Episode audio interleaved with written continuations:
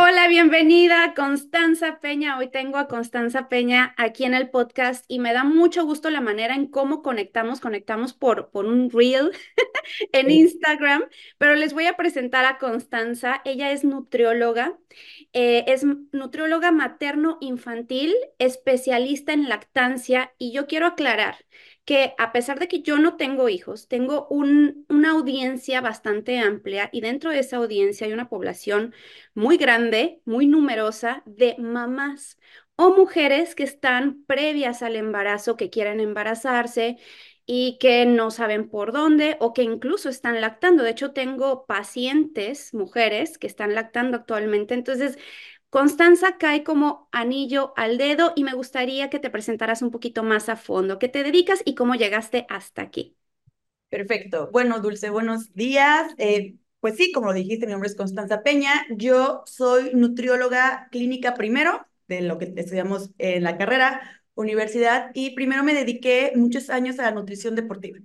Eh, no estoy este, especializada en nutrición deportiva, más bien era como cursos, certificaciones y demás y me afilié a la Federación Mexicana de Nutrición Deportiva porque yo estaba como mucho en el rollo de explicar, ves que siempre el, el mito de los nutriólogos es, es que solo sirven para bajar de peso, o sea, es como, solo sirven para bajar de peso, pero si el peso no baja, no funciona, o sea, se, se enfocan solo allí. Entonces, mi manera de explicarles era, no, no porque alguien puede pesar 100 kilos y no verse igual que una persona que tiene 100 kilos de grasa. O sea, entonces me dediqué como a la parte funcional, en la parte, de, digo, perdón, a la parte deportiva. Entonces me dediqué mucho a la parte de tonificación, pérdida de porcentaje de grasa y demás, que es lo que realmente más buscan, ¿no? Digo, se añade la salud, pero ahí está. Posteriormente, eh, dejé ese trabajo porque para ese entonces yo trabajaba en un gimnasio. Entonces me gustaba y todo, pero pues bueno, mis horarios y todo, la verdad, estaban como muy eh, matados, la verdad, sí, es una forma de decirlo, y yo aparte tenía el, el, consultorio en casa, entonces cuando el consultorio pues obviamente empezó a, a, subir más, gracias a Dios, pues me fui al consultorio, pero de este lado, en el consultorio, algo que me llamó mucho la atención fue después cuando mi útero empezó a hacer ruido de que ya quería ser mamá, empecé a ver la parte de lactancia. Mucha información en redes que yo decía, cosas que sí estaban ciertas y cosas que yo había leído que pues yo decía, es que esto no es cierto, o sea, de algún punto yo decía, no, es que tengo que saber más. Entonces me dediqué ya a la parte de la certificación de, de, de lactancia, que es de lactancia materna, es como una asesora, pero en sí yo doy una consulta, porque una asesoría y una consulta tú y yo sabemos que no son lo mismo. Entonces, yo me dediqué a la consulta porque yo indago en la parte del historial clínico para posteriormente ver cuál es el principal problema de la lactancia y se une muy bien porque también ves el crecimiento, ves peso, talla de niños y justamente ahí, cuando ve todo eso, pues fue cuando me metí a, a la nutrición materno-infantil, que yo dije es que tengo que especializarme porque la verdad es que ver percentiles y control Z y demás es ver este punto precisamente de la parte de nutrición y evaluación del estado de nutrición de los niños. Entonces, tengo que ser como enfocada y pues obviamente arrastra lo que es pues maternidad, lo que es lactancia, lo que es previo a la maternidad, ¿no? O sea, problemas de fertilidad, que también veo mucho porque tengo también una certificación en síndrome de ovario poliquístico y tiroides, porque yo padezco eso. Y el tratamiento que a mí me pusieron como que me quedó así de, ok, esto me va a curar, casi, casi te decían que sí. Entonces yo dije, no, esto no está bien. Entonces las pastillas anticonceptivas y la metformina para mí fueron así como, pues no me las voy a tomar tengo que estudiar más de esto, tengo que saber más, yo soy nutrióloga, tiene que haber un punto por el lado de la nutrición que te pueda corregir ciertas cosas y te pueda ayudar. Y sí, entonces por eso eh, en la parte de maternidad, lactancia, fertilidad, eh, hasta pues personas que están con fertilización in vitro, con ese tipo de, de cuestiones porque a lo mejor congelaron óvulos y demás, un mundo de cosas, fue que me metí a la nutrición materno-infantil, al síndrome de ovario poliquístico, tiroides, y aquí estoy, ¿no? Entonces, en ese rollo ya estoy como jalando a esta parte de, de esta parte de la población. Claro, wow, estás muy preparada y a mí me parece eh, perfecto cómo lo has ido eh, incluyendo cada parte de tu, eh, de tu formación académica, porque me parece que no, o sea, no te estorba una cosa con la otra, sino que vas sumando y has ido viendo conforme a tus propias experiencias, agregando lo que te hace falta, ¿no? Y mira, estás, estás muy preparada y te voy a mandar a todas mis mamás y este, Qué linda. todas las que se quieran preparar para empezar la parte de la maternidad, que me parece muy importante, porque a veces a mí me preguntan mucho, Dulce, ¿le doy esto a mi niño o no le doy esto? Híjole, sí me tengo que ir yo a los libros, me tengo que poner a estudiar, porque sí es algo que yo no estoy, no, o sea, lo digo de manera muy sincera y honesta, yo no estoy preparada para niños. Pero Dulce, fíjate que qué bonito que al menos, y es lo que siempre he dicho, siempre cuando tenemos una limitante, es más, es mejor que alguien te diga, no sé, déjame revisarlo y te aviso, a que piensen que sabemos todo, porque sí me ha tocado especialistas que en vez de me dicen, sí, yo lo sé, y le mandan, por ejemplo, ayer tuve una paciente que les mandaron unas galletas a sus hijos y o tienen azúcar o tienen edulcorantes, y yo así de, ¿te lo mandó quién? El pediatra, y yo, ok, el pediatra ha de ser buenísimo, porque en definitiva eso no le resta al pediatra, pero si yo no sé de esa parte, la puedo regar. Entonces, mejor, ¿sabes qué? Vete con esta nutrióloga y pregúntale a ella, porque la verdad es que si te doy algo y le hace daño al niño, nos vamos a ver en algo, ¿no? Entonces, justo ahí es donde recae la ética profesional y creo que no es que no está bien que lo digas, al contrario, Dulce, si lo dijiste y le dices, permíteme lo reviso, tanto es conocimiento para ti porque lo revisas del libro, como es ética para ti de decir, no te voy a atender sin antes saberlo, ¿no? Totalmente. Y bueno, ya entrando a la parte de, de la lactancia, que es el tema del día de hoy para todas las mujeres que quieren tener una lactancia exitosa. Para empezar, ¿qué se considera lactar exitosamente? Fíjate que es una palabra muy bonita, se oye preciosa, pero creo que una lactancia exitosa es aquella que hace feliz tanto a la mamá como que también le acomoda al bebé, porque creo que en una diada como lo es la lactancia, ambos importan. Entonces, tanto ver la salud del bebé como la de mamá, sobre todo la mental, porque después del posparto se vienen una lluvia de, de hormonas y demás que no podemos controlar, el posparto es muy duro y aparte la adaptación a la maternidad, siento que una lactancia exitosa es eso, una que haga feliz a la mamá y también que al bebé lo cubra en las necesidades que él necesita.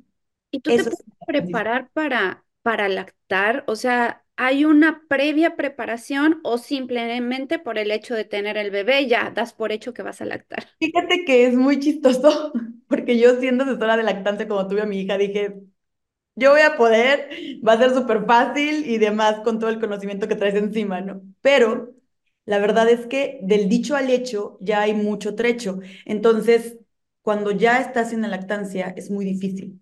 La lactancia creo que lo ven como algo muy fácil porque en redes se ve así de, te pones aquí el bebé, empieza a tomar y ya la hiciste, ¿no? Ya está bajando la leche, está comiendo y listo, se termina de comer, se duerme y lo acuestas. Pues no.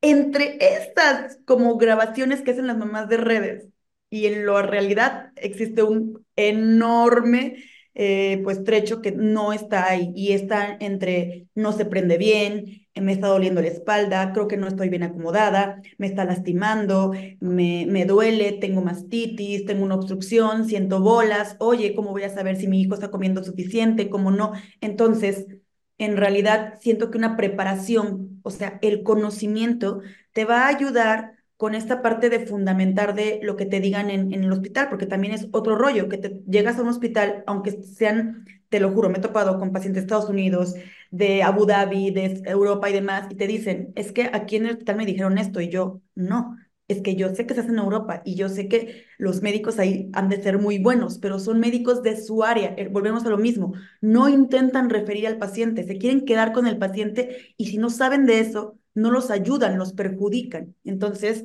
el conocimiento te va a decir, es como, sí, gracias, porque me tocó escuchar también en el hospital ciertas cosas, yo tampoco les voy a decir, soy asesora de lactancia, ¿no? Entonces, pues no, es como, sí, gracias, déjeme con mi hija.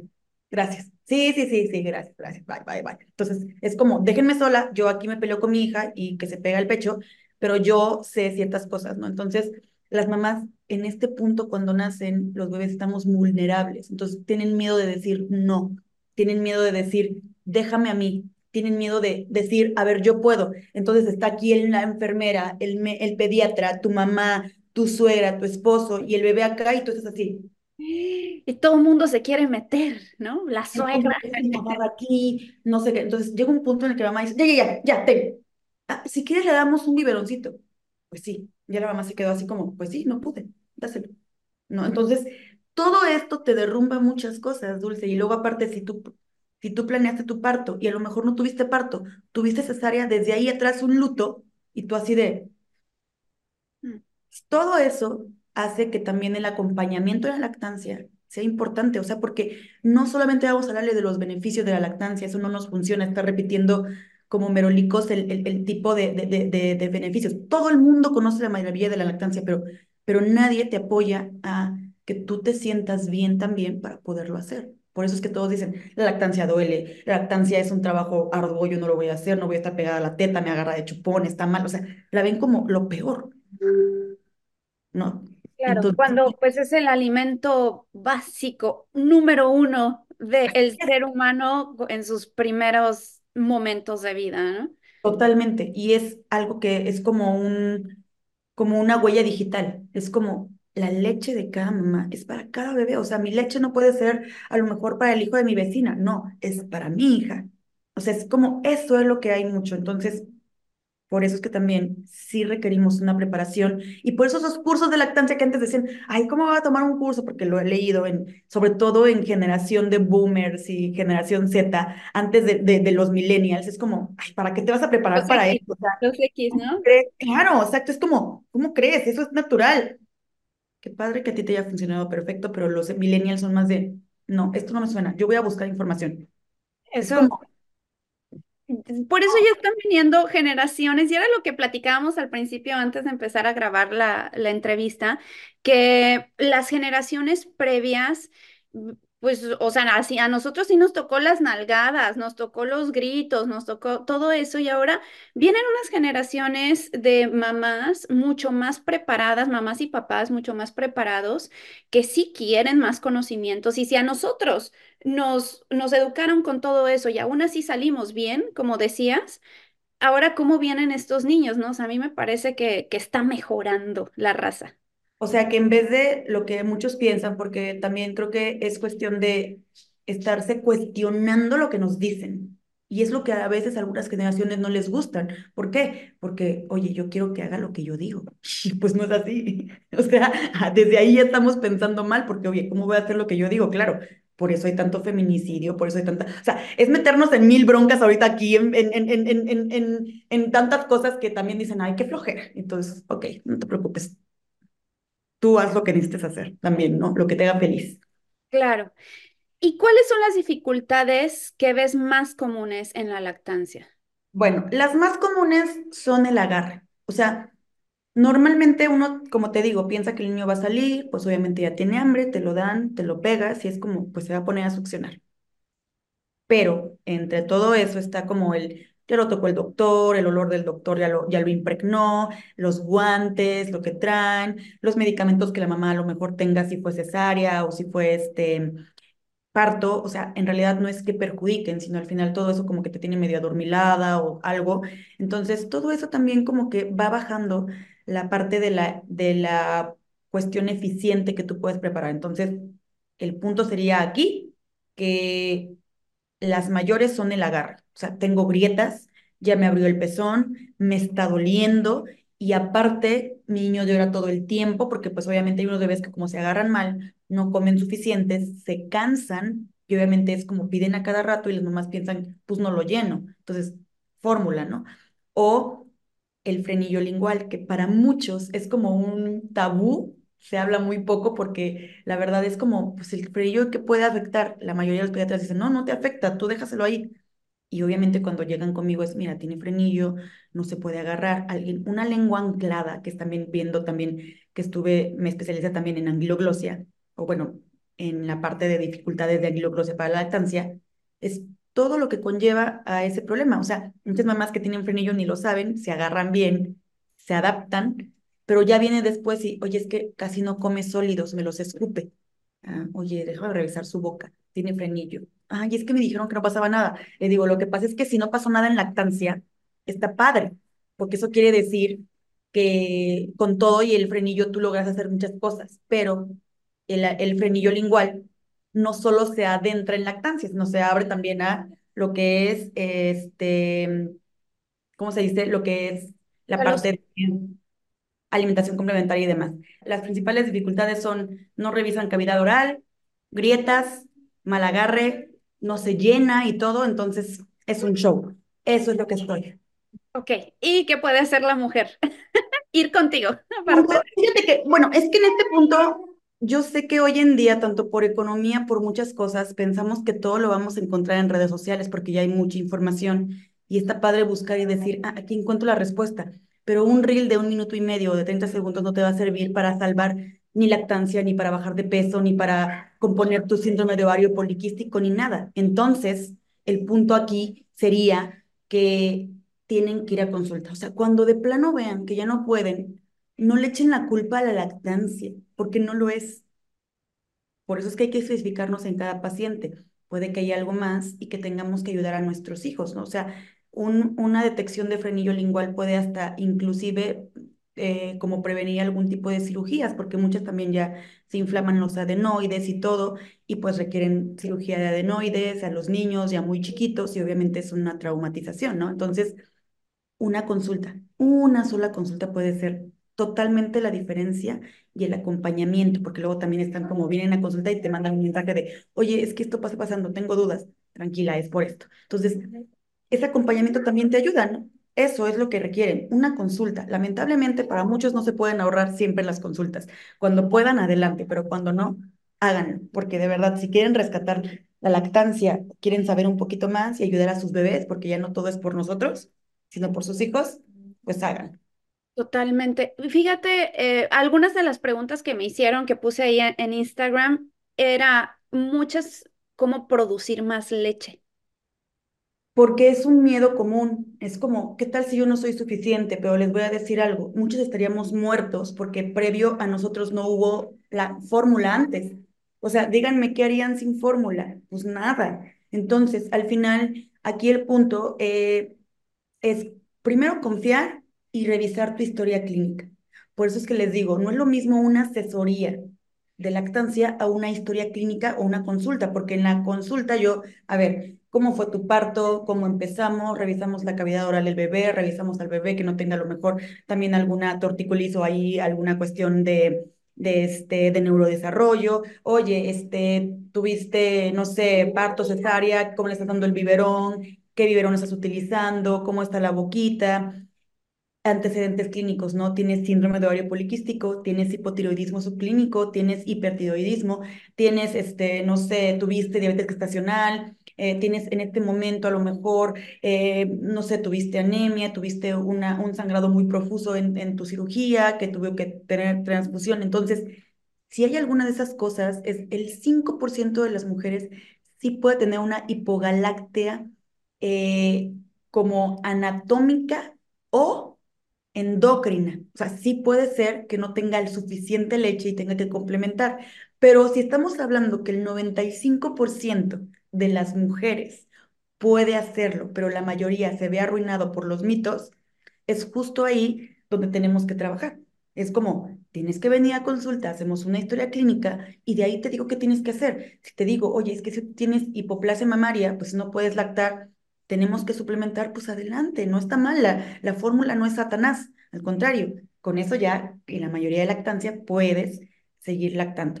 O estás dando fórmula y ni siquiera lo necesitas. Así, con esto, con esto vas a producir más leche, que es con la succión del bebé, con la parte de estarlo despertando, porque a veces no los despiertan cuando hay bebés que duermen mucho. Entonces, es un rollo muy profundo. Entonces, imagínate si lo puedo explicar por un mensaje de Instagram, estaría padre, pero pues la mayoría de veces no. No, no, no, no hay manera. No damos consultas vía Instagram, ¿eh? Eso que quede súper claro. Y sabes que algo que me preguntaron como tres mujeres que tienen implantes mamarios que están a punto de embarazarse, bueno, que quieren embarazarse, pero que tienen miedo de que los implantes no les vayan a permitir lactar. Fíjate que no, he tenido pacientes con implantes mamarios. La mayoría de los implantes mamarios están puestas por a través del músculo. Entonces, la verdad es que no interfieren, a menos que a lo mejor estén puestos por la areola. Y de hecho, muchas veces, es como te digo, hay excepciones a la regla y entonces tenemos que, que, individualizarnos en la paciente, porque yo he tenido también pacientes que tuvieron la cirugía por medio de la areola y que en la areola están muy cerca la parte, precisamente te digo, de los, de los conductos galactíferos. Entonces pueden dañar algún conducto, pero después a veces de dos años muchos como que vuelven a, anatómicamente a funcionar correctamente y sin problemas. Entonces, de hecho, muchas mamás tienen ese miedo porque, pero porque vieron algún post o algo, porque muchas mamás que ni siquiera tienen ese conocimiento me dicen, oye, yo tenía implantes y no sabía que podía pasar algo y yo, y le diste, ¿no? ¿Y pasó algo? No. O sea, justamente es ahí donde recae la individualidad de cada paciente y tú y yo como nutriólogas lo sabemos, ¿no? Entonces, tenemos que ver esa parte también de el cómo fue tu cirugía, cuánto tiempo antes te la pusieron y qué puede o no perjudicar, porque tuve una paciente que sí le perjudicó, pero porque tenía un absceso mamario, porque se le reventó la, el, ¿cómo es este? El plástico, el, el silicón que le pusieron de la implante. Entonces, eso fue otra cosa ya muy diferente, ¿no? Entonces, como te digo, es individualizado. Y es otro tema, ¿eh? Porque ahorita está muy de moda la explantación. Este, muchas mujeres se están quitando los, los implantes porque les están causando muchos efectos secundarios y ahí van de todos modos a poner. Yo estuve a punto de ponerme hace como 10 años, estuve a punto de, pero mi mamá, todo el mundo me dijo, no, piénsalo, piensa, lo pensé y dije, no, gracias, me quedo con mis y aparte porque creo que sé que algunos se cambian cada 10 años, o sea, no solamente se están retirando por muchas cuestiones que hay ahorita de ya de salud, sino también por eh, la parte de como de que hay unos silicones que solamente tienen un tiempo de vida. No, la mayoría, la mayoría. Entonces. Hay, otra cirugía en 10 años, no, gracias, ¿no? O sea. ¿Cuántas veces? No sé si te los pusiste a los 25, luego a los 35, los 45 y así. No, gracias. Mejor me quedo. Claro, yo mejor me quedé planita. Yo también. Mi, mi planitud está feliz. Ah, sí. Nos vamos a la parte de nutrición. ¿Cómo tiene que nutrirse? ¿Qué tipo de alimentación debería llevar una mujer previa al embarazo y ya después en la lactancia? Fíjate que aquí es muy bonito porque tampoco es que todo tenga que ser orgánico y demás. Ya se sabe que lo, orgánico con alguna cuestión de agricultura, eh, la normal, eh, tienen los mismos nutrientes. Probablemente nada más en pesticidas y demás, buscar cuáles son los más sucios y a lo mejor nada más eso se podría sustituir por orgánicos. Pero en general Aquí lo que importa es la nutrición. Y hoy en día hay tóxicos en todos lados, pero hay maneras de reducirlos. También tu nutriólogo también te puede decir qué tipo de sartenes puedes utilizar, qué tipo de aceites, qué tipo de, de productos y demás. Y solventarse mucho más, yo digo que aquí todavía estamos en México, todavía funciona mucho esta parte de alimentos naturales o sea, de los alimentos que son como los que están en la, aquí los que producen, y no tanto que vayas y que compres empaquetados. O sea, te digo, hay que leer etiquetas y todo eso. Entonces, prepararse se supone que previo un año, al menos, al embarazo. Ahora dime, ¿quién lo hace? Casi nadie, casi siempre se, se, dan cuenta cuando están embarazadas, no pasa nada. Entonces, cuando estás embarazada, también tienes que tener una alimentación súper suficiente y completa, pero sobre todo también los nutracéuticos. Yo siempre he dicho que muchas veces eh, algo que, que, no revisan los médicos, porque tú sabes que cuando van al médico para revisar el embarazo, lo único que revisan es como tiroides eh, y, y, la revisan como muy superficialmente, porque ni siquiera profundo. Tiroides, como la parte de biometría hemática, a ver si tienes anemia, y a lo mejor te revisan el perfil de lípidos, que quién sabe para qué lo revisan en embarazo, por ejemplo, porque sale alterado. Hay cosas que salen alteradas, pero normalmente por el embarazo. Entonces, eso. Eh, primero, revisar todo y ya ir con tu nutriólogo para que revisen vitaminas. Si podemos, hay muy pocas vitaminas que se pueden medir en sangre, pero hay. Entonces las medimos y ya que sabemos, podemos saber que te mandamos tus suplementos más alguno extra si hay alguna, algún tipo de deficiencia en dosis terapéutica para que la podamos corregir. Pero luego te dicen, es que no es necesario tomar suplementos. Y les digo, te voy a decir por qué. Una, porque nadie tiene una alimentación 100% saludable y nadie cubre el requerimiento diario que, se, que requieren de cada vitamina. Nadie. deja que te interrumpa. Además, esos requerimientos es lo mínimo para que no te enfermes. Es todo. No para que estés óptimo. exacto. Hay un nivel, es lo que le digo a pacientes. Pero es que en el laboratorio aquí dice que está normal. Le digo, a ver, ese es un nivel normal. Aparte está el nivel óptimo para que tu, cuerpo esté trabajando al 100%, te proteja, se autorregule su inmunidad y aparte para que tengas todo al 100%, tanto en los espermas como en los óvulos, como en todo. O sea, al final, si tú quieres tener un óvulo, los óvulos normalmente se, se prefabrican, digamos, tres meses antes y es el que tú estás fecundando, no es el que está saliendo apenas. Es como, por eso te dicen, al menos tres meses antes, seis meses antes, un año antes óptimo. Claro, y desintoxicarte de todas esas cosas, ¿no? A cigarro, los que fuman marihuana y los hombres también, oigan. Eso es lo que yo voy. Por eso mencioné los espermas, ¿no? También. O sea, quieren tener un ADN, una metilación de ADN correcta, váyanse también a la parte de los 23 cromosomas que el hombre te, te transfiere, ¿no? Entonces, tiene que ser ahí. Entonces, nutrición siempre un año antes y si no se puede, ir de inmediato, al menos para que te den tus, te hagan algún tipo de estudios, tus nutracéuticos y la cantidad de proteínas y de, y de, de cantidad de, de cada y nutra, bueno, de cada macronutrimento que tienes que cubrir, porque en proteínas luego comen mucho o toman mucho así de colágeno, proteínas y demás. Les digo, hoy en día hay estudios en embarazo que si consumes mucha proteína, puedes tener eh, bebés con bajo, bajo peso para la edad gestacional. Entonces, no es como lo contrario. Entonces, tenemos que ver eso, ¿no? Entonces, también es el rollo de cada nutriente tiene que tener su tamaño. Tienes que comer este, menos de este, hasta cuando tenemos diabetes gestacional que dicen, tengo ginecólogos que les quitan los carbohidratos, les digo, ¿en qué cabeza cabe? Si son los únicos que están como accediendo al bebé. Es la única, el sustrato energético es el único, no, él no lo produce, lo produce la mamá, se lo da la mamá. Y si se los quitas, pues no, no está bien.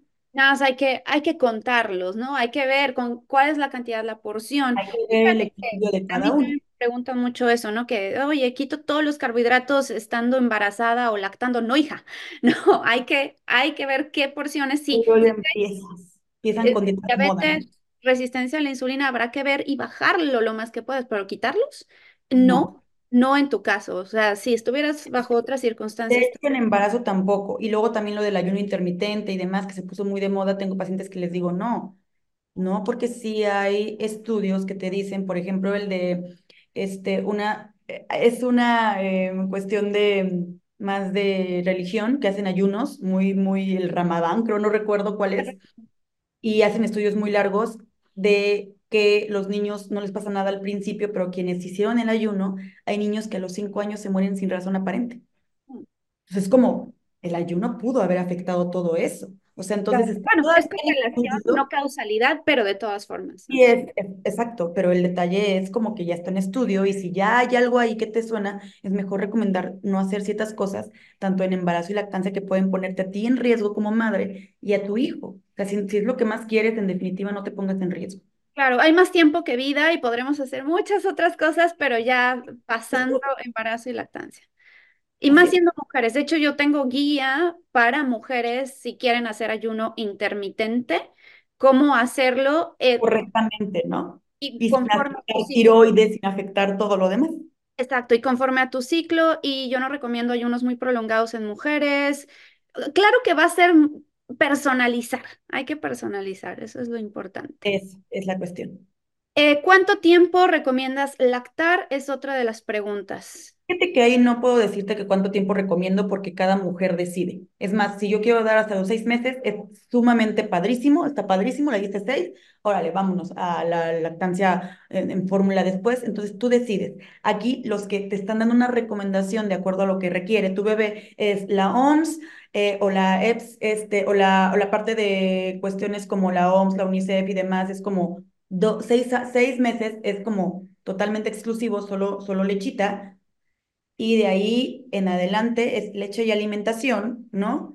Y de ahí hasta los dos, si tú duras, y si después de los dos tú sí tú quieres continuar adelante, pero yo creo que son recomendaciones de acuerdo a la, a la cuestión de salud, ¿no? Por la parte de la inmunidad y todo, pero en general yo siempre he dicho, la mamá decide porque si, dejamos decidir a los bebés, pues obviamente la, el destete natural está entre los dos y siete años. Entonces.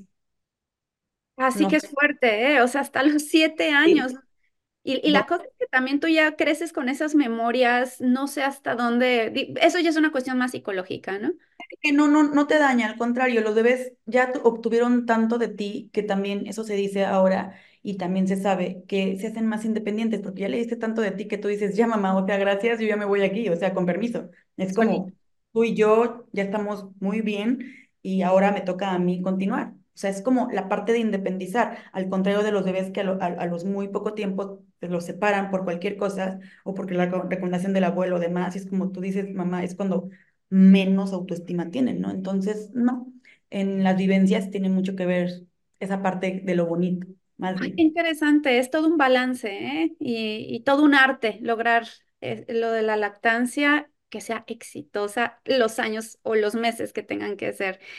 Dame tus últimos cinco tips, los tips de constancia que debemos tomar en cuenta, sí o sí.